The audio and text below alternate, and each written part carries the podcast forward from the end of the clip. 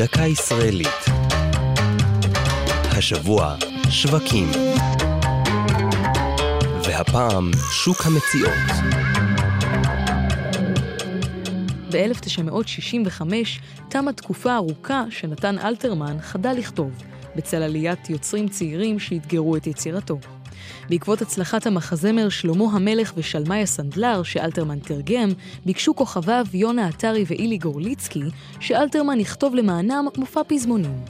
אלתרמן נעתר לבקשה והסכים לכתוב לצורך המופע שמונה שירים חדשים ולחדש שישה שירים ישנים. הוא כלל במופע גם שיר שכתבה בתו תרצה אתר. את המופע ביים שמואל בונים. בין השירים חיברו קטעי פנטומימה. את רוב השירים הלחין סשה ארגוב, אבל הוא חשש מחזרתיות מוזיקלית, ולכן ביקש מדובי זלצר וממשה וילנסקי להלחין כמה שירים נוספים. בביקורת בעיתון דבר כתב על המופע איש התיאטרון יצחק גורן. רבה הרעננות בכל חרוז מתנגן של המחבר ובכל קפיצה זריזה של המבצעים.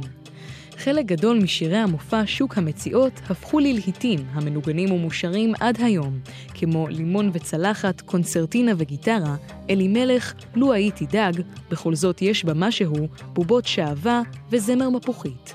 ולאלתרמן הייתה עדנה.